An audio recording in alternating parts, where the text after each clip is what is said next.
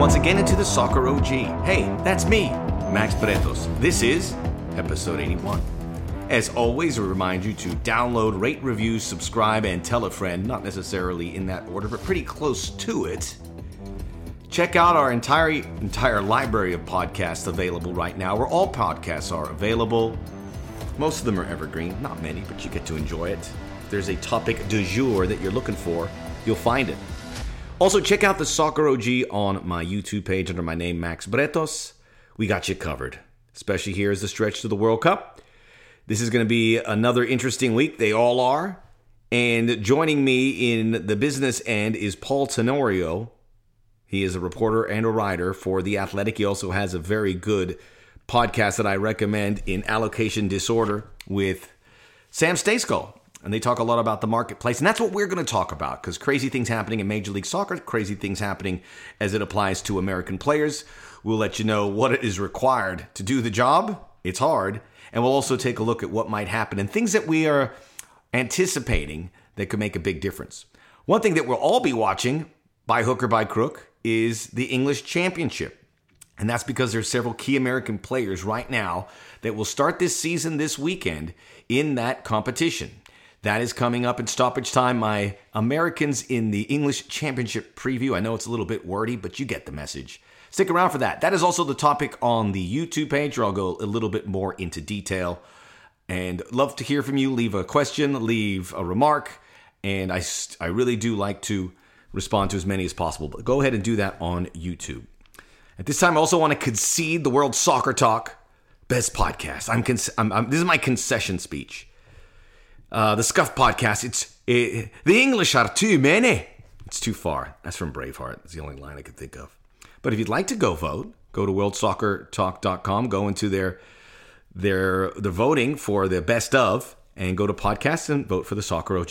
Let's see if we can close a gap. But I think we're a very solid second, and I'm happy with that. I came here just to get on the podium, and it looks like I'm going to walk away with a silver medal. Soccer OG podcast. We got another good one. I promise. Let's go.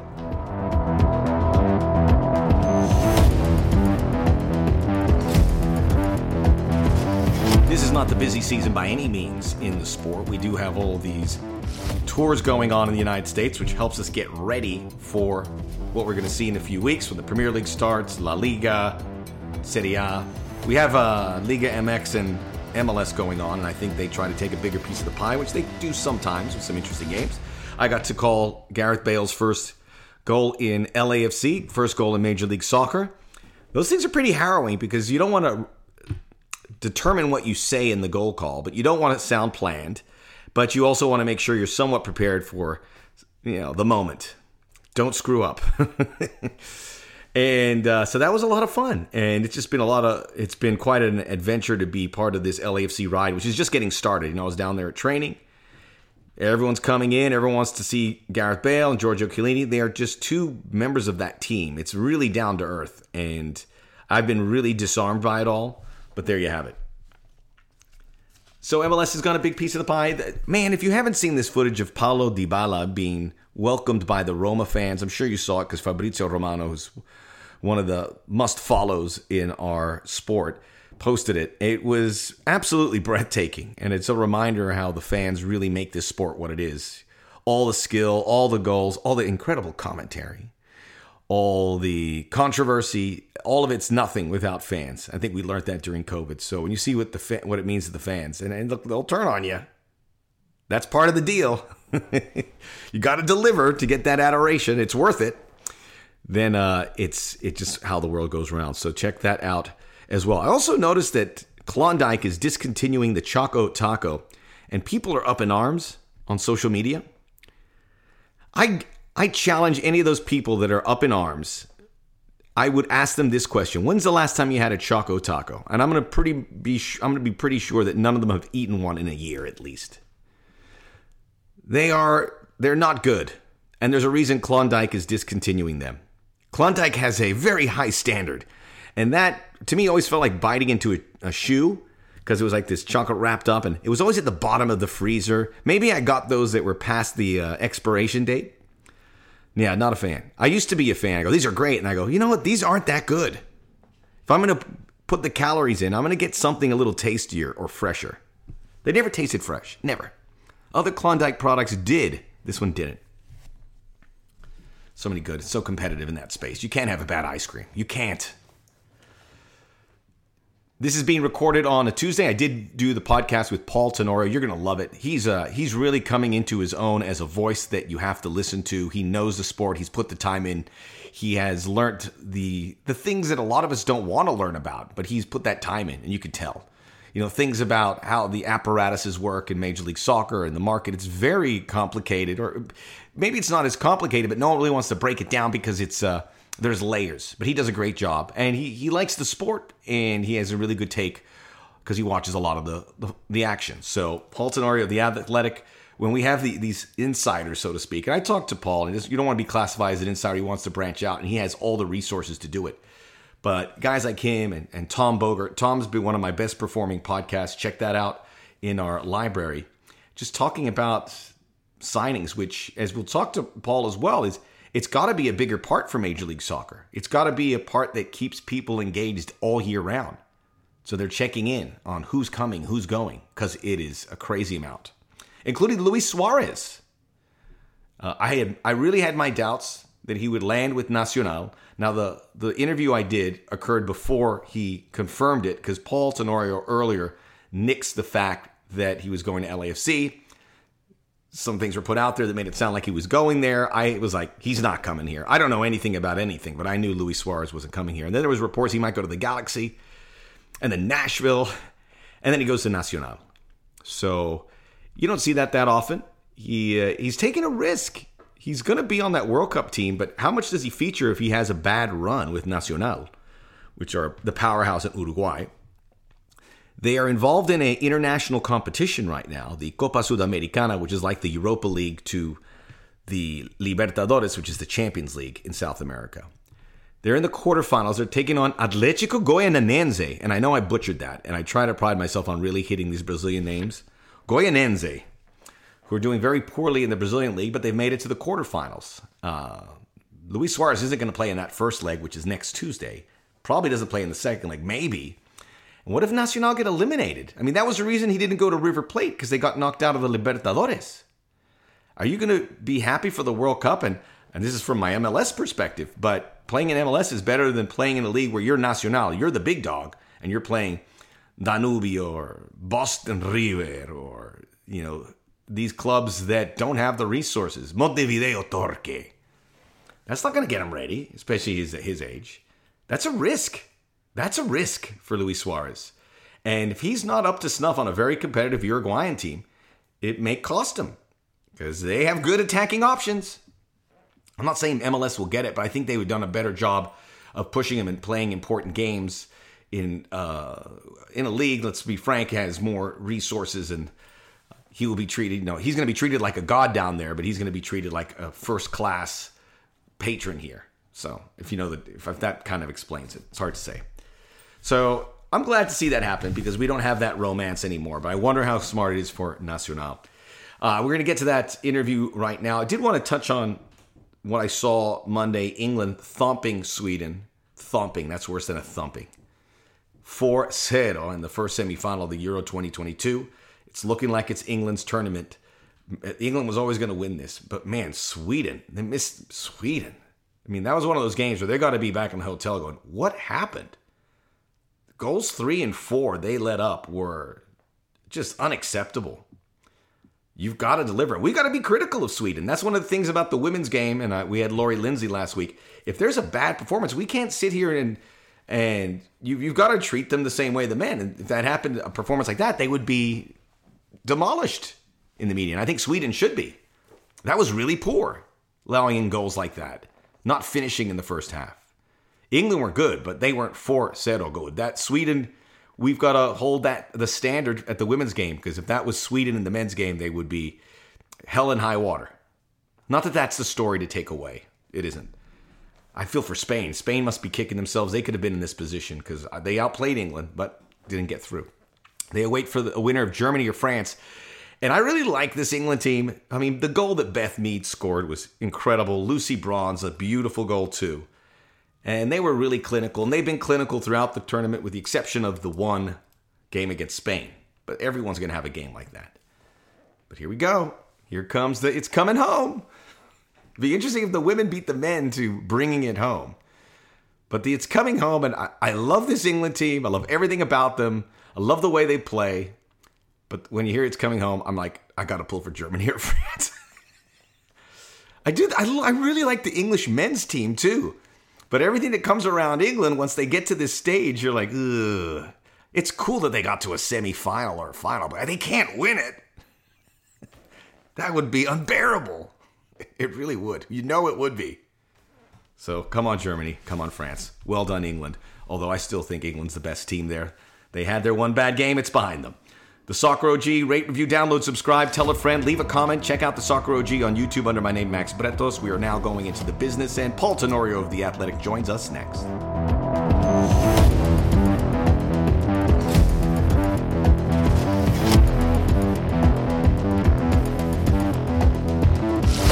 We're now here in the business end, and we welcome in Paul Tenorio, writer, reporter for The Athletic. He's also the host of the Allocation Disorder podcast with Sam Stejskal, which you have to listen if you want to know about the marketplace in MLS, about how American players are going, which are some of the topics we'll discuss here. And more than anything, he's just a good dude.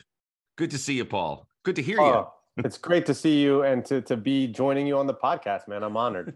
well, it means it means a whole lot. And by the way, uh, as I was waiting here, recording this on a Tuesday, and of course I go on Twitter, and it's like a Cobra was re- released because of this potential Luis Suarez move and this chatter of LAFC. And just for full transparency, I have so much respect for what you do. It's a hard job with you and Sam and, and Tom uh, Bogert do and, and Felipe breaking news because it has to be you relationships and everything. I'd love to talk to you about it, but um, I don't know anything. But when I saw your tweet, it gave me some comfort because of the rumors about Luis Suarez to LAFC, and you quelled them.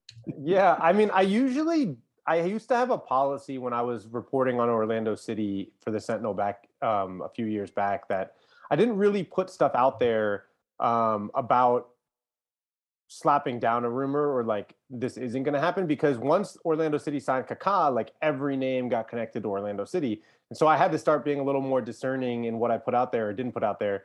But like when a rumor really starts to get legs and gain some traction, sometimes it's it's okay to to knock things down. So I was talking to some sources, and you know, you know, multiple sources were like, "This is not happening. LAFC is not happening." Um, and so I was like, "Okay, I'm going to put it out there." Multiple sources now have said this that I trust, um, and so you know, it'll just help quell those rumors. And there are connections to multiple other MLS teams that have been reported in, in Uruguay. I've seen reports about Seattle, which would make sense with Nico Lodeiro, though they don't have a DP spot. Lodeiro and Suarez are very close friends. I saw a rumor about NYCFC. Uh, I even saw a rumor about Nashville. So it's not as though this would like shut down all of the possibilities. Um, but I didn't realize the the the passion that's behind this movement right now within Uruguay to get Suarez to sign back with Nacional, his club in Uruguay. And so I tweeted this thinking, oh, it's just like a little thing. I put it on Twitter. I'm not, you know, and it has just blown up. I was late coming to this podcast because I'm fielding phone calls, 40 DMs, hundreds of retweets and likes and and response replies and i'm like oh my gosh like what did what can of worms did i open up here? And also like these people these sources better be right because like i've given hope to all of the uruguayans everywhere that that he's going to end up at nacional. Um but yeah i mean i trust obviously i trust my sources. I trust that's why i always have multiple sources but yeah i wasn't i was i thought it was like a chill tweet, man. I, I didn't think it was like, what, what, it was, you know? Well, it was a chill tweet, but I could see the effect it had because it was it was getting rowdy. And there was I was I was right before I joined you, there was a report from Argentine television, and they had a huge production about Luis Suarez to MLS. It was LAFC. And again, I don't know I wouldn't, I would never doubt a, a, a, report like that or a rumor like that but it just doesn't didn't make a whole lot of sense but it was carrying on like it was carrying on like it was imminent like everyone's looking at their twitter timeline refresh refresh and then yours came up and it, kind of, it gave me some peace and we'll see so hopefully it is at the at the very least you've got it if he goes to Nacional, you're going to have some walk around privileges down in Montevideo, which could be handy. no doubt. I'm just saying, like I, in Qatar, like if I see the Uruguayan fans, like you know, I'll you know we'll we'll share some food, we'll share some good times, and I don't know though. I mean, I saw a report today as I was like freaking out, I'm like texting sources again about it, and I was googling, and I saw like Borussia Dortmund is considering signing Suarez. Like this is a guy right now who's out there and available as a free agent with a great track record of scoring goals. And a lot of teams are losing forwards here and there, injuries or whatever, what have you. And this is the name that's popping up. So I don't know. I mean, again, I trust my sources. But to your point, like breaking news is an incredibly stressful job. And I've like like a couple years ago when I started having my wife and I started having kids, like I kind of moved a little bit away from that lifestyle, partly because like my, you know, you only have so much time in your life and I wanted to be like a dad as much as I could be a dad. And it's just, you're on the phone too much if you're doing this. And so, and uh, then I was doubting, did I make the right decision or not? And focus more on analysis and telling, telling you the why as much as telling you the what. And of course I still break news here and there, but like it reinforced like recently, like I, I felt like I, I've, I felt good about that decision um, part and and and days like this uh, and moments like this rem- remind me of both the adrenaline rush that you get when you're putting a scoop out there. Though I did not think of this at all like a scoop. Like you didn't think it was a big scoop when it I didn't was. think it was anything. Um, uh, but also the the feeling of uncertainty that you get anytime you put something out there, even when you're talking to people that you trust to the nth degree. You know, there's always a fear of is this going to be wrong, and all it takes is one time being wrong to to ruin years and years of work uh, building up credibility. So, uh, yeah, interesting well, Tuesday, Max. Well, I, you, you could say that I'm going to try and take a step away, but based on the euphoria this creates, you can see the value in it. And you, hey, listen, they're handing out big, they're handing big out, big fat old deals to Adrian Wojnarowski and. Yeah, no, for sure. I mean, this is the conversation that I have with my friends in the industry, with my wife um, you know, Schefter's making $9 million a year. And then you read the stories about Schefter and he's talking about being at his kid's graduation and supposed to have the day off. And he's instead, he's breaking this trade and you feel the rush of it. I know what he's talking about when you're, you know, something that's happening that no one else knows and you're seeing it happen. Like, yes, it is a rush, but you know, there, there are other things too. And so but that's the hard part is like i feel like um, there are things that i do really well as a journalist that i'm trying to focus on but the reality is that the newsbreakers right now you know they do get prioritized and they do get the bigger money contracts um, and they do get a lot of the notoriety and so it's trying to find a blend of that it's like can i break news and also tell you the why and you know, I always look at Ken Rosenthal as like a great example of what I would like to be. Is is like he's still in the news cycle. He's still breaking news a good amount, but Ken is respected for his analysis of the news, his ability to pull back when news is happening and analyze it and talk to people within the league, within Major League Baseball about why does this matter? And that's what I am trying to do more of. I think like now I have a 3-year-old and a 1-year-old and I'm kind of getting back into like a more of a normal routine and rhythm of my life and i'm like okay what is my my focus and i i look at the world cup that's my main focus right now and for the next few months like i will be focused almost entirely on the world cup but coming out of that it's going to be can i go back to what i felt like i was doing really well at the beginning of my time at the athletic and at 442 which is breaking some news yes of course but really trying to inform the conversation around MLS. And, and sometimes that's via a column, sometimes it's via analysis, but like, can I set the conversation? And that that's kind of where my focus is going to be after I get back from Qatar um, in the winter. Well, that's great to hear, Paul. Uh, I you're a very talented writer and reporter, and it's uh, we need that in in our sphere, and it gives me comfort when I see folks like you out there. Certainly, with regards to MLS, and there's more to it because MLS comes with the U.S. men's national team uh, players that like a Brenden Aaronson that we covered in MLS, and that's going to continue to happen. So that's really important work because it's it's all getting so big. And I'll just start with Luis Suarez really quickly. We'll move on. But this just the way this rolls out, and it's an international story. To your point, folks in that Nacional are on your every word. This is a player, even though he's 35, he's coming to MLS. Everyone's going, oh, here we go again, retirement league. Well, it's, it's, there's you said Borussia Dortmund, whether how much is behind that. I will say this if you look at the top five leagues, at least half, if not probably more, would be thrilled to add Luis Suarez, at least for a short term, to their club. So this isn't just an MLS thing, but these are these moments which it gets you really uh, excited. It reminds me when I was working at Sports Center when you know Brett Favre was going to announce where he was going to play, and everything stopped. I'm not comparing Luis Suarez to Brett Favre, even though I just did, but it's one of those things that captures the imagination of everyone globally because of who he is. And this league just had, you know, I'm here in LA. I, we did the uh, the announcements for Gareth Bale and Giorgio Chiellini, the, the two Italians in Toronto, the list to Hector Herrera, and that keeps going on. But this is just huge in many ways. And it seems like that is going to continue. And now we wait to see where Luis Suarez lands. And it would appear an MLS club might be able to sign him. But it's just for one one point about it, and you wonder where he might go. So in this unique year where the World Cup is looming, his selection really comes down to where can I get best prepared? Because he's going to be on a Uruguay team that has huge aspirations to potentially win a World Cup. Whether they can do it, I don't know, but that's how they're feeling. He needs to position himself where he gets games. And as I look at all at it all, obviously going to a European club, nothing's guaranteed. If it's a Dortmund, maybe he doesn't get off the bench or he doesn't get to start as many games. But at MLS with the right club, it seems like he could provide that pretty seamlessly the games that he requires at a pretty at a, at a pretty heavy pace and something that'll push him physically like we've seen with these other like we I spoke to Gareth Bale and you know he goes yeah the heat the travel but this is all preparing you for the World Cup which could only benefit him I would imagine. Yeah I mean I think all of those things factor in and now we're seeing you know even the fact that he comes out and says like I can only go to a team that is fighting eh, that's in the playoffs because I have to have my season continue correct long yeah. enough to be fit. Um, it, it's crazy that people are starting to learn MLS rules and how the league works in order to know where the best place is to sign. That was inevitable, right? As the growth of this league, and I I do want to say you're right about players like Suarez. There, there's always room for players like Suarez and Bale. Like it's okay to sign players in their 30s. It's okay.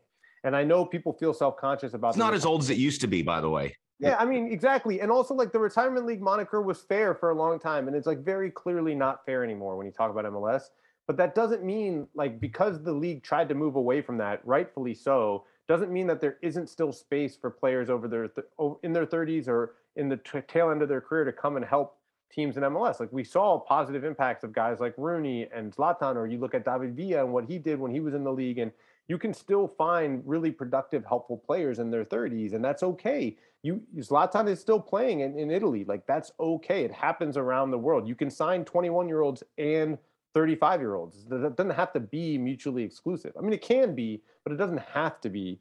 And, and it's not. It's not. They're adding to the coffers. They're adding those the 30 something players. They're adding the young South American players. They're adding the young academy players. It's coming right. from everywhere. Right, and that's how you build a team. Like you're not like like look at the U.S. national team. Like there is value going to the World Cup with this super super young team. They're going to gain a lot of experience. They're going to be in their prime for 2026 at home. But like when Greg Berhalter tries to build that roster, he he's looking where can I add veteran voices into this locker room, right?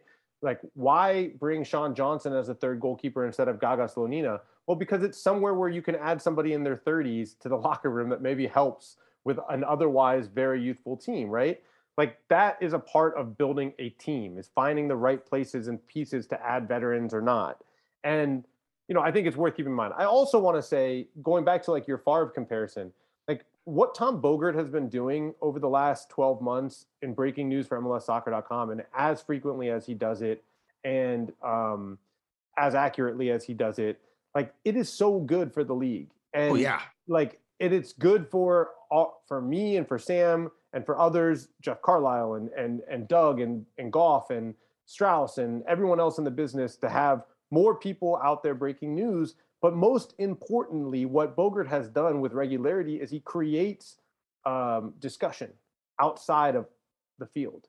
And that's something that for me has been a thing I've been harping on the league for so long. And like, I feel like um, the athletic at times have we banged uh, heads with the league a lot uh, over the last few years. A little, and, a little bit. yeah, and we're not, you know, we're not the favorites for sure.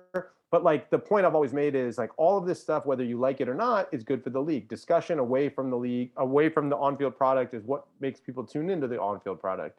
And I think like when you see as hard as the work is, and as much as I don't really want to do it anymore, it is a part of my job. It's an important part of my job. And it's what other employers are watching me to see if they want to hire me one day or whatever. Like what Bogert's doing is great. And the reason they like it is because that's what it does. It draws interest into the league.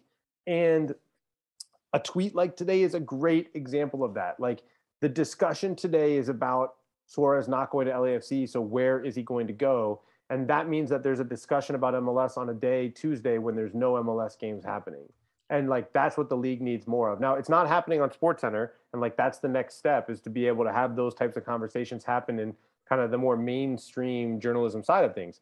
That's the that's where MLS has to go to grow, but and they can't really control that. But um, it starts with kind of creating storylines and drama and um, friction and conflict away from the field that gives people a reason to tune into a game that they otherwise wouldn't watch, right? Like, why? How can I make a Seattle Sounders fan care enough to tune into this LAFC uh, Galaxy game? Well, how did it work? Zlatan. Like Zlatan made people tune in. Like those are like, but it was because everyone was telling everyone, you have to watch this guy Zlatan. You have to watch this guy Zlatan. So everyone tuned into this game to see Zlatan, and then he came on and he scored the goal he did, and the audience was great and the ratings were great. Like the more that we can do that um, and generate conversation, the better it is for our jobs and our livelihoods. But I think also for the growth of the sport and specifically the growth of Major League Soccer in this country.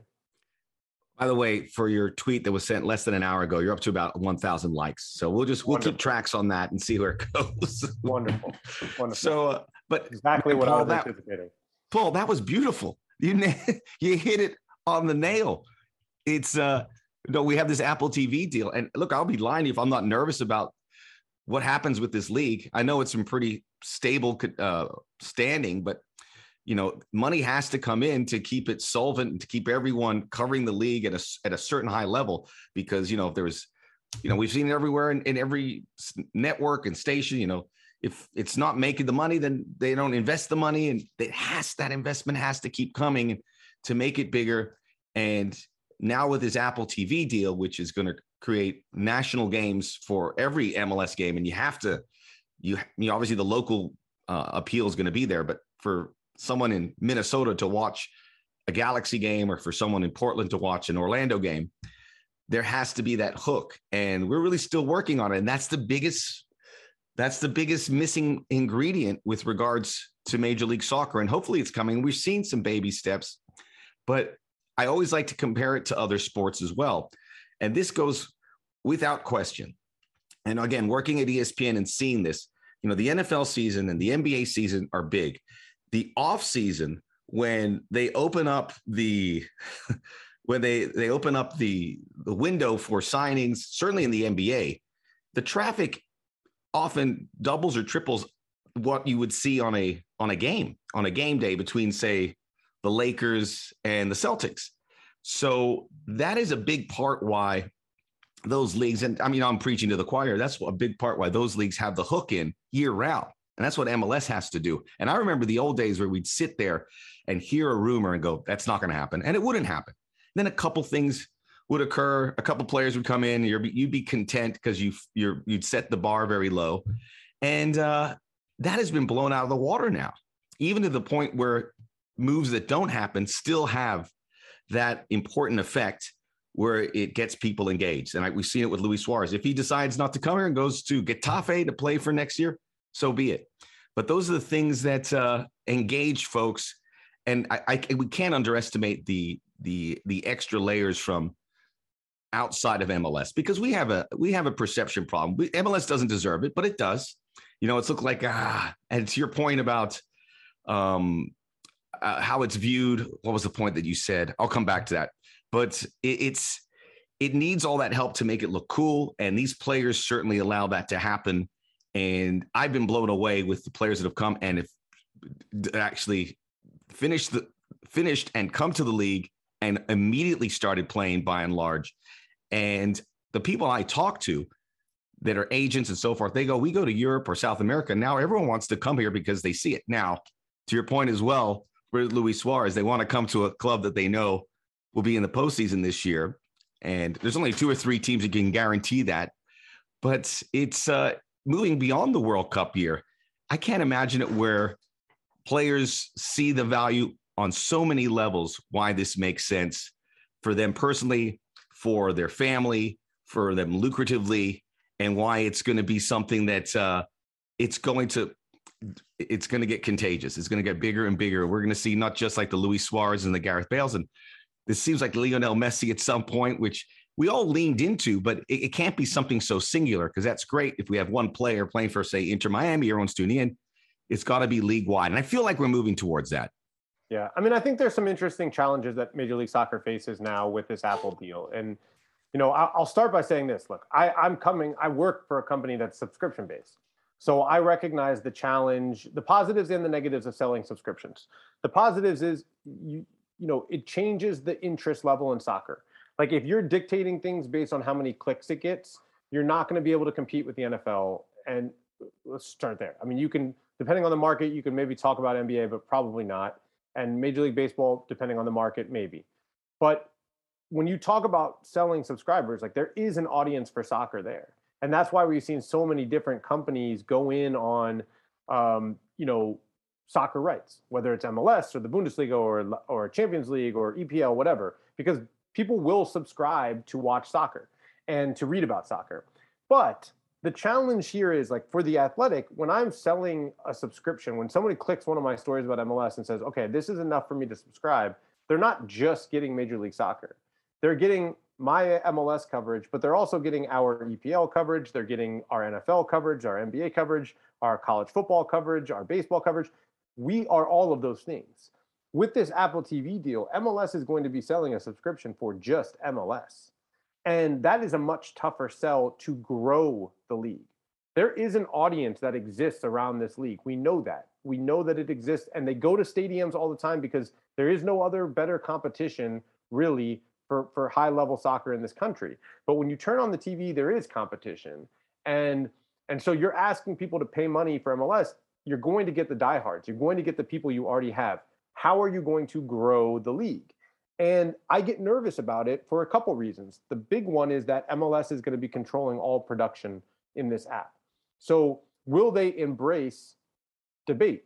Will they embrace conversations around the league that go beyond what they would like to control? Because again, that matters in driving audience. And if they are controlling the voice around these games and around the shows, and they're not willing to let go, then they're not going to create the drama that leads to a bigger audience. And a great example of this is F1. When you see their show on Netflix, they have clearly given the green light to the producers and the production team. We trust you to tell really good stories, and that includes some of the drama and it includes the people behind the scenes who don't like each other and who trash talk each other. And what does that do? Well, it's made people know characters they otherwise wouldn't know. They feel like they know these drivers, they know the team directors, they know who they are, where they come from, what their personalities are, who they don't like, why they don't like them. They see all of it. And so when they they go to tune into a race, they're not just tuning into an F1 race to watch the race. They're watching the people that they know from the show. Can MLS do that? And that's a big question. And and one more point is for me, when you talk about the offseason and how important that is for the NFL and NBA and Major League Baseball, the trade trackers, the hot stove, all of those things, you're right. It is more interesting. But like just yesterday, I was thinking to myself, like, oh, wouldn't it be an interesting story to do like a how to fix Atlanta United? Like, how do you fix that? And the, the reality is I can't do it.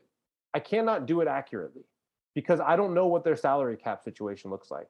I don't know what the books look like. I don't know how much GAM is being used to buy down X player or Y player, how much TAM is being used, how much GAM they have left, um, what the contract lengths are of these players, what their money is going to do. With all of those other leagues, I have all of that information. And when I was at the Washington Post, our NFL writers were writing those stories about the Washington football team, the Commanders. They were they were breaking down the salary cap situation to the dollar and saying these are the types of players they could sign, this is what they can afford, these are the positions they need. And and that drove our content for the majority of the year. And MLS hides all of that information. It's not public, it's not available. And so what they've done is even within the diehards, they've limited the conversation. You cannot have these in-depth conversations about the league and the teams. It just doesn't exist. And you see all these people who want to go there and you see the way that those same people, types of people, changed Major League Baseball because they made it better. They found new new ways to manage rosters, data and analytics, and they brought new ideas and they started getting hired by teams. MLS can't get that either. They can't make their pool wider from from candidates they don't know who are just fans because they limit the information and they limit the conversation. And if they want to grow, that has to end too. They have to find a way to be more transparent, to give all of that information. And that means, yes, that they will be held accountable and there won't be any more league discretion behind the scenes because we'll know but like that's what's better for the league. And these are all areas of growth or potential growth that MLS needs to be thinking about going into this new TV deal. They need to think about ways to reach an audience despite being behind a paywall, which is not going to be easy, allowing their tone of their broadcast to be neutral and not league driven, which is not going to be easy for them, and be transparent so that people can talk about your leagues in more ways, which they've fought, frankly. Uh, not and I and I don't mean like the the communication staff of the league, like they understand that, but like the people that they that actually make the decisions don't want that. And um, and it's it's going to limit the league's growth, and it's going to limit the growth of this app and this and this Apple deal. Um, I promise you that it really will. They need to let go a little bit. I don't, I don't doubt you, Paul. And it, you need those lightning rod moments to when people say, "Oh, tune over to Apple TV. They are discussing Cristiano Ronaldo coming to Minnesota United." And the, there's pros and cons to all of this stuff. And you're right. We all can't just lump it on and go, "Love, it's great, it's great, it's great." There's there's certain things and that you have to take into consideration. And the salary cap. And look, uh, as an LAC employee, I kind of bite my lip on this. And again, I you you don't look how the sausages are made. And everyone's trying to figure out what their their salary cap is to figure out if they could sign Luis Suarez or where they lie. And I remember again uh, at ESPN, we would bring in Tom Penn, who was my former boss here, or some of the and and they'd go through the the the, raw, the salaries of each player, and how the trade trackers. Bill Simmons does it all the time. Let's match the salaries. That stuff is riveting. And you'd go, does it work? Nah, I can't make that trade. So all these things are kind of that transparency is important. I'd like to think that they are getting a little bit closer, but I know that it, they still are very protective, and no one knows that more than you do. And I think uh, there's, I mean, that's a lot. Like what you just listed out, that's a lot, and you you could see the league maybe conceding some of it, all of it, certainly not early on. But uh, the transparency, uh, I, I take it even a little bit further. The access, where if somebody wants to interview so and so, you got to tell that player or that coach, you're doing this interview. This is important. I know we're putting that's got to be in their contracts where access is coming through the roof, where you have these players almost oh, not at your beck and call, but close to it, where they can be made available. They they'd have to put a lot more on their shoulders as well. I know a lot of the teams don't want to do that for obvious reason. They want to focus on the sport. But as someone like me and you, from the content standpoint, all that is gold. And, you know, even pie in the sky, like going there and talking about a Luis Suarez to a Carlos Vela or whatever, which probably you don't do. Maybe you encourage those things just because it creates maybe that moment. Well, let's use that as an example of the conversation we can't have. Like to your point, like LAFC might not even have they have a DP spot open, but they might not have six hundred and twelve thousand five hundred dollars to put a maximum DP in their cap. And you know, maybe they could only sign a young DP. That would be two hundred and fifty thousand dollars, right? Or maybe that would mean that okay, they can bring on a DP, but they would have to move somebody else to move that salary off the books, so that they could open up the space to sign Luis Suarez, to even have the conversation to sign Luis Suarez. And so, well, then what does that do? Well, what that does is it it adds another layer to the conversation. Oh, well, who could they trade? and who would be willing to take on the oh maybe they would trade Latif Blessing who would be interested in Latif Blessing maybe they'll sell Brian Rodriguez you know it change it it creates an informed conversation a more informed conversation and an interest level goes up like and now now I've pulled in fans from Charlotte or Kansas City or wherever that hey, they, this guy could be a good fit for you, and LAFC might need to move him to open the cap space to bring this player. Like that's how you now I've now I've interested fans from Charlotte in a story about LAFC, and now people are engaged. And now maybe those fans are to say, "Oh, I'm to watch LAFC because I want to watch this guy Latif Blessing that you know ESPN says could potentially be a target for Charlotte." Right? Like that's how you create engagement of fans across a country, and like, and it's not just baseless, right? Like it's based on the cap situations and who could fit where and who has positional needs in which points and that's that's what drives coverage around most professional leagues in this country for the majority of the time especially because most most leagues will you know i use the nfl as a great example very short season like the off season is the most important time uh, for a lot of these reporters to to drive interest and to to show you why you should care about your team when the time comes to watch them right so you know i just think that like it's a good thing in a way that MLS has all of these places that it can grow because the possibilities are there and the playbook exists. They can look at these other leagues and see this is how they grew in popularity. This is how they created conversation around the leagues in, in times when otherwise it wouldn't be ha- we wouldn't be talking about it. Um, and the question is, do they embrace that or do they push back on it and continue to ignore it?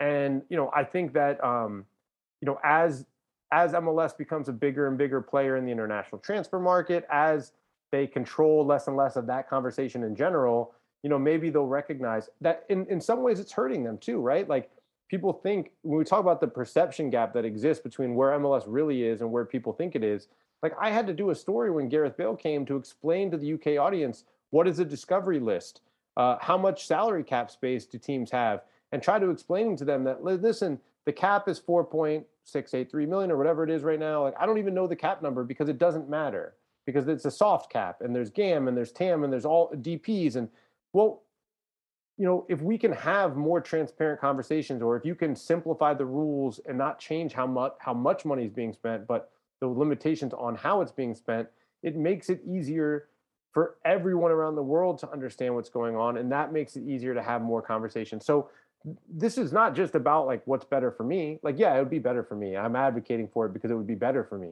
But sometimes what's better for me as a reporter and a journalist or you is better for the league because we're the ones that are talking about your league and and we are the conduits with the fans and the potential for growth. So um, that's what's so frustrating is I, I, see where it could go and uh, I just I don't know how quickly it'll get there. I think it'll get there, but you're right. The pace is uh, is the question. And I'd love to see in the face of the uh, UK media when you're explaining discovery rights. Incredible. Incredible. well, it's not perfect, but it's ours. We love it, although we know there's room for improvement. Uh, you mentioned uh, Major League Soccer, and I'll pivot here a bit about what they're uh, able to do in the marketplace, and that is growing by leaps and bounds. We continue to see it. Uh, Brenden Aaronson is, is, a great example where he leaves Philadelphia Union, pretty modest uh, transfer fee to Red Bull Salzburg. Nothing modest about his transfer fee to Leeds United. Uh, even a guy like Gianluca Busio, which you had a report potentially coming back to MLS and now going to resign, uh, extend his stay at Venezia. The kids are so good. We saw it at the under 20s, the Philadelphia Union. I tweeted yesterday about the Red Bulls Academy. I was blown away by five or six guys that seem more than capable of one day making a move. I am sure they are in the crosshairs of many European clubs. The young under 22s, I am confident. And um, the Jhon Duran guy who plays for Chicago Fire is one of those guys. It could be an example where MLS are jumping in to help the development of these South American players. And there's so many of them that one of them could be the next Neymar. Maybe just like it clicks. Maybe a guy comes in and then maybe the European clubs missed it. Maybe it's Thiago Almada who's who came in with high fanfare and becomes that because there's the width and breadth of all these players is so remarkable that they're they're good. I just know the philosophy if you, you cast a wide net, you might catch, you know, you might catch the great white, the great white. I, I know I'm misquoting Moby Dick. No, but yeah, I mean, you you want you want Almiron, right? Like, I mean, But even something better, even bigger than Ami where you see a guy who breaks through European clubs. This guy could start for Man City. This guy could start for Liverpool because MLS got him at 17 or 16. And at 19 or 20, he has progressed to elite status. Right. Well, that's the next that's the next place that MLS has to show that they can go. That that's the part that hasn't happened yet. Like they've done a great job developing homegrowns and now seeing the the payoff of those homegrowns going to Europe and performing, right? Tyler Adams and Brenden Aaronson are great examples. Uh, Weston McKennie was an FC Dallas Academy player who's been successful. Um, Gio Reyna is an NYCFC Academy player who's been successful. You can go down the list in that way. Um, but when it comes to buying young players, developing them, and selling them, that really hasn't happened to the degree that MLS wants it to happen and is trying to design the league to make it happen. And that's because it's hard. Um, it, it is hard, and and I think that it's going to take time. Uh, just as TAM took time to really have a, a bigger impact, and just as the academies took time. I mean, when I started at the Washington Post in 2007, I wrote about the start of the development academy and I went and I watched. I remember writing about Bill Hamid before DC United signed him. I remember watching Andy Najar as a sophomore at Edison High School in Alexandria, Virginia, and having a conversation with Dave Casper before he was ever even in the DC United Academy. And then he was very quickly in it and then signed to a pro contract.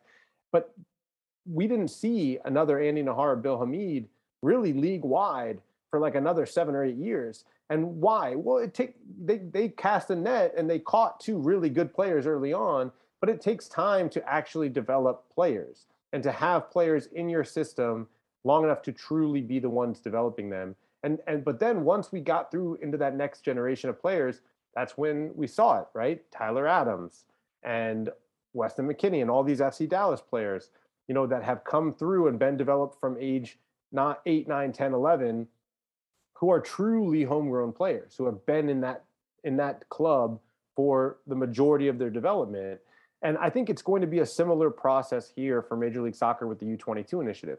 Teams are going to try different philosophies and where they look for talent, where they're signing them, how much money they're spending, how many minutes they're giving early on, how they help them transition to a new country and to a new culture.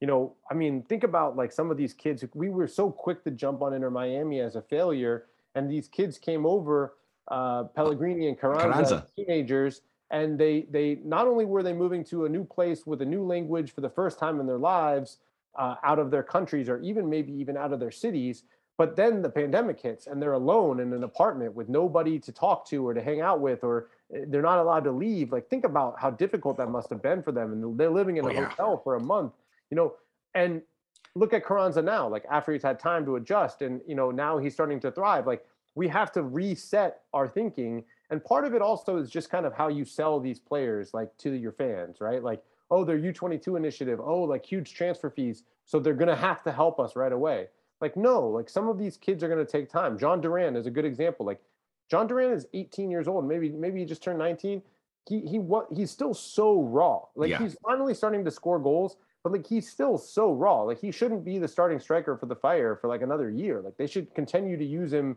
the way they're using him. Spot starting here and there coming off the bench. Allow him to grow into who he is as a player. And i think we're going to see that happening. But more importantly for the market itself is you need players to come here young develop get sold and be successful in europe. And when that starts to happen the market for this league is going to explode because now you have homegrowns and you have these u22 players and it's going to change things dramatically. And it hasn't happened yet. I think it will but I, I think we just need to be patient in kind of how long it takes but you know diego rossi was close i mean covid messed up that whole process for lafc their timeline their expectations all of those things but the more we see these young players come develop go on to be sold and then have success it's going to alter how scouts and European teams think about this league. And that's already happening, by the way. Like I, I have conversations with scouts for for Premier Leagues, like top Premier League teams, who are paying attention in a way. I mean, they're not going to sign anyone from MLS, right? Like, But but they have to keep an eye on. They have They to have a have to scouting watch. department watching what's happening. they have to know what's coming so that they can track that player across multiple moves and know where they're coming from. Bayern Munich eh, has done it successfully with Alphonso Davies. Like this is it's changing in real time, and I think I think we'll see an even bigger jump when when and if these U22s start to succeed. Um, and certainly, if you have a, a, a Miguel Almiron equivalent or better, um, I think Miguel Almiron ruined things for MLS teams for a while because everyone thought they were going to get the next Almiron, and he was kind of a diamond in the rough that they they bought him for eight million dollars, like a nothing transfer fee, and he became that type of player. And I think if he had gone somewhere else besides Newcastle, that allowed him to be him a little bit more consistently, we would have seen even greater heights. But I mean, shoot, they they sold him for twenty million dollars, and he was a, a superstar player. Like that doesn't happen very often. And MLS teams like didn't think about it that way. They were like, "Oh, we're gonna get the next Almiron." Atlanta, "Oh, we're gonna get the next Almiron." No, like, no, you got lucky, um, and that's okay. That's a good thing. But you know, let's temper expectations. Uh, I think that we need to, you know, we need to keep that in mind with all of these players who are coming from overseas, but also know that yeah, eventually you're gonna have these hits, and if you get the right hit at the right moment, it it alters the way people think about your league completely. It's crazy too because we're we're such in an embryonic stage as a league too and i know everyone wants to fast track it. It's 26 27 years old and we're still learning and i think the carranza example is a good one. Uh, jose cifuentes same boat. We had him here they were patient with him and now he is a developed talented midfielder with aspirations who could play almost anywhere and carranza the same boat. So maybe the lessons learned or, or, or, people doing it the right way with not pushing these guys. And I, have seen a lot. I, I, the Leo Chu at Seattle, they brought him along very slow, and now he's became a bigger part of what they do. So that everyone's got to slow it down and be patient with these things to a degree, and because they have it, they have some of these these guys. You just don't want to screw it up and mishandle it where um, that that development happens elsewhere. But I think the players do take responsibility. They got to come here. Go. I'm not going to jump in and a year from now I'm going to the Premier League. They got to be For patient. Sure. For sure. Well, you hit the nail on the head. You you remind me of a, a great conversation I had. Um, must have been back in 2014. I was talking to Bruce Arena. He was in town with the Galaxy. Uh, they were playing Orlando City, and I met him the day before the game in the team hotel, which is something I like to do when teams are in town. And as you know, Bruce, you know he doesn't beat around the bush with anything he ever tells you. Like he will tell it to you straight and dry and like make you feel stupid um, if you're not prepared. Um, if you're prepared, you'll have a good conversation. And I remember having this conversation with Bruce about the league's growth and some of these things that they needed to do to grow faster. And Bruce is certainly a voice that's pushed the league a lot to to grow. Um, but I remember we were talking about this idea, player development and academy development, homegrown players. And again, this is 2014. This is before the run of all these homegrown players that we talk about now with the national team and with MLS. And he looked at me in this lobby of this hotel as I was asking this question about player development. And he said, Paul, you just need to be patient. You just need to be patient. This you can't. Is, it's so hard. This, this league is 20 years old and it's come a remarkable way, like a long, long way in 20 years. And we want it to be where we know it can be now, but it's some of these things just need time and you just need to let time pass. And as time passes, these things will occur. These homegrown players will develop more, and the system to develop them will be refined. And he said it in such a calm, Bruce Arena way, like kind of like how you did it without the Bruce voice right now. Yeah, I, I can't do I can't do a good Bruce, or I would have. You know, it was like a way to like. To Paul, both, like, you got to be patient. Yeah, you got Paul. Shut up for a second and listen. listen. You know, like that's like Kick like, it back into a lower gear. I'm going to teach you a lesson right now. And he was right. And I, I try to remind myself of that, you know, when I go on the rant, like on the show that I've gone on about the league, is that some of this is just, it's a really young league that needs time to develop. Some of these things, they've designed them to go slowly and they can pull those guardrails off now. I, I really, truly believe that. But in other areas, specific to things like player development, yeah, it just takes time and repetition and getting things right and getting things wrong and, and refining it and figuring it out a little bit better. And, um, you know, I think the U22 initiative is a good example of that. I think TAM has been an example. Homegrowns have been an example. Now, you know, again, I do believe that some of the guardrails that were put into place to protect teams from themselves, GMs from themselves, can be removed. That's how you get better as a league. You find the guys who aren't very good, the, the people who aren't very good at their jobs, and they get moved on or teams learn and strategize and create their own strategy and other teams copycat that like let's if you remove these guardrails we're people are going to innovate and that helps the league but sometimes it's just time, man. Sometimes yeah, it is, and I think we're close to that, but with with time as well. And by the way, Paul, Paul Tenorio here. Check him out uh, on the Athletic as well as the Allocation Disorder with Sam called the podcast. I, I, could listen to this all day, and I, have so much of your time, and I, I, feel like I've barely scratched the tip of the iceberg. But uh, I did want to ask this because you're going to be at the World Cup, and I know, as we as you said earlier, this sport's weird and I, I feel it too because we have to cover everything. We have to be aware of what's happening in england. We have to be aware of what's happening in germany brazil argentina everywhere because it all is interconnected in some way shape or form. So it's very difficult to do it but we still have to prioritize what's going to happen in the us this is going to change us all for all of us if there's success in 2022 and certainly in 2026 i feel it's close.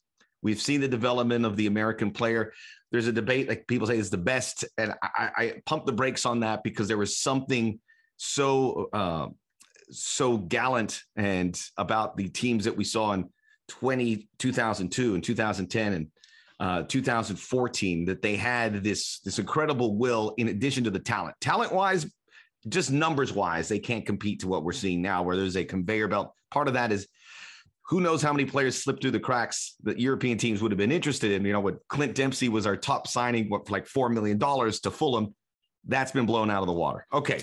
So to get to the point, uh, I'll be previewing the English championship here uh, on my next segment. And I'm talking about some of the American players. We have a lot of guys that need to uh, have a good few months to help the U.S.'s efforts in Qatar. Obviously, I, I would list a guy like Christian Pulisic, have a good contribution at Chelsea before he goes to Qatar. Not so much like he had last year, a little more consistent, whatever that looks like. I think I think he'll play. Maybe not start all the time, but more so than the start of last season, which I'm optimistic about based on what I've seen early on here. I'm excited about Zach Steffen. It seems like he, the folks at Middlesbrough are happy that he's there, and that's a good development. And for Matt Turner, he's not going to play as much, but Zach Steffen gives me a little more comfort about a goalkeeper who will play regularly moving forward. And then obviously the two Leeds players that uh, could play a big, a much bigger role. And then what happens with Gio Reyna, Ricardo Pepi? Where would you prior? What are some of those U.S. player uh, situations that are you, you are you most interested or are most critical for the team's success in November? I think there's three that stand out to me. The first is center back. Who emerges at the center back position? Chris Richards at Crystal Palace is really important for this U.S. team. After, and that should that, that news hopefully drops today by the time we're done. right. I mean, that, to Crystal Palace. That's the big one for me because you look at that center back depth chart, and for me, he's the the most talented center back on the team. His ceiling is the highest. You know, going and playing at Crystal Palace consistently under Patrick Vieira would be a huge boost to this U.S. team. The second is the forward position. Who is going to emerge? You know, is it Pepi? Is it Josh Sargent at Norwich in the championship? Is it Daryl Dike at West Brom? Um, somebody has to emerge there to push Jesus Ferreira or to be the guy. Um, that is so critical in this European season. Maybe it's Jordan Pefok playing in the Bundesliga. You know, There's options. There's options there. That's options, good, but none great. Right? Yeah, I'm a little optimistic about Pepi. I, am feeling good. It depends on the player, obviously. I, I, you know, it's funny. The two names that I really am going to be watching the closest there are Sargent and Dike. I think both of them have really high ceilings, and I think both of them, one of those two, is going to emerge. I'm I'm feeling very good about that. We're, we're going to be watching um, a lot of English Championship at 5 a.m. yeah, and the last one is is Gio Reyna. His health and his production at Dortmund changes this this team. If he is available and playing well, it has a um, like almost like a domino effect because do you play him on the wing? Do you play him centrally? If you play him on the wing, then Tim Weah is coming off the bench. Then do you move Brenden Aaronson centrally? If Brenden Aaronson moves centrally, do you bench Weston McKennie or do you bench Yunus Musah? Like, do you move Gio central? Do you move him to a false nine? Like, there's so many different questions that revolve around the availability of Gio Reyna. Um, and so that's that's the third per, that's the third thing I'm watching specifically Gio health and his form and the impact that has on on the depth chart across multiple spots. A lot a lot of soccer to watch for sure. over the next few months. So uh, explain that to your wife and your kids. They'll understand it. It's a World Cup year. And then uh, yeah. Christmas time, you can have a blow it out in Uruguay, eating some fine steak, great Italian food down there, some nice Malbecs or whatever. And then you just kick up in a hammock and you'll be good, Paul. Yeah, that sounds wonderful to me. And uh, yeah, I look forward to doing this podcast from Montevideo uh, post World Cup. Oh, know? I forgot. It's winter down there. Oh no, it's, it's summer down there. It's summer in December. Yeah, baby. That's right. I just planned it out. Book your ticket now. Montevideo, day after Christmas. Boom. Paul Tenorio in sandals and shorts, living I it like up. the sound of it. I like the sound of it. Paul, man, I can't tell you how much I enjoy having conversations with you. I appreciate you joining me. I, as as I tell the folks who listen in, I get a little smarter or a lot smarter after this, and uh, that certainly applies here. Catch it, Paul Tenorio uh, on the Athletic and the Allocation Disorder podcast.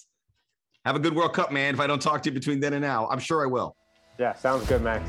All right, Paul Tenorio, we'll be back with stoppage time. We will discuss, yes, the English Championship. With Paul and I will be watching a lot more, probably more than we were hoping for, but that's the way it goes.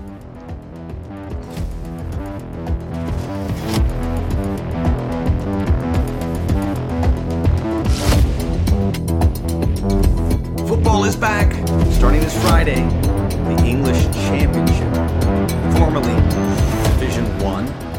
Prior to that, Division Two. In case you're unaware of how it works, the uh, the it used to be Division One, which was now the Premier League, Division Two, and then everyone tried to upgrade. And they the football league, the Premier League, with their top clubs, wanted to get out of there so they could control the the income and the TV deals. So those power clubs, we know all their names: Arsenal, Chelsea, Manchester United. Uh, no, no Man City at the time, by the way.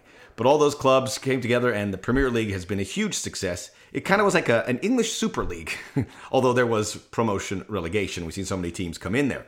So the Premier League became the Premier League. It got moved away from the rest of the league of football leagues, except for the the chance that many of these teams can get promoted up and then eventually it went from division two to division one to the championship. Everyone's just upgrading you know? You're going from the back of the plane to economy to economy plus. To get shot up to business class which is uh, always good.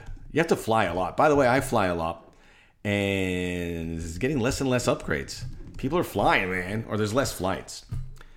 So check out the Soccer OG YouTube under my name, Max Bretos. I have a, a full video on Americans playing in the championship and there are several. It's actually less, I believe, than are in the Premier League. It's about the same number.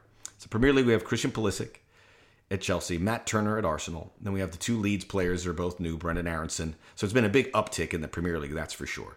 Brenden Aaronson and Tyler Adams at Leeds. Then you have the two Fulham players, Tim Ream and Antonee Robinson. So well, we have six there. We did lose Zach Steffen, who was a backup goalkeeper, and he's now in the championship playing for Middlesbrough. So um, we it all starts Friday, Friday, July 29th. Huddersfield and Burnley. That's a good old championship knees up. Huddersfield got an American player, Duane Holmes. I think there's like seven. Maybe there's a little bit more championship players. So you don't have to watch everything. But I think there'll be more championship players from the United States because it makes sense. You might be able to get a guy on a loan or cheap and build him up and then there's a pathway to the Premier League. That's what I think Jordan Morris and Paul Arriola were thinking when they were with Swansea, and it, it didn't work out. Injuries came in, but it was a calculated risk, but a, a low risk for Swansea. They didn't have to go out and spend a ton of money to get these guys. But it, it, it is a look. Watching the championships hard work. Okay, it's hard work. We all have to watch a lot of football.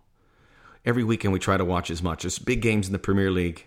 There's big games in the Premier League you have to watch, and in La Liga Serie A, it's it look what Serie A did this offseason. You've got to watch some of these games. It's so compelling with Juventus and Inter and Roma and Napoli are doing. Even though they've lost a couple of their big players, it's at least at the beginning, it's going to be it's it, it's certainly shaping up to be a big year in Italian football.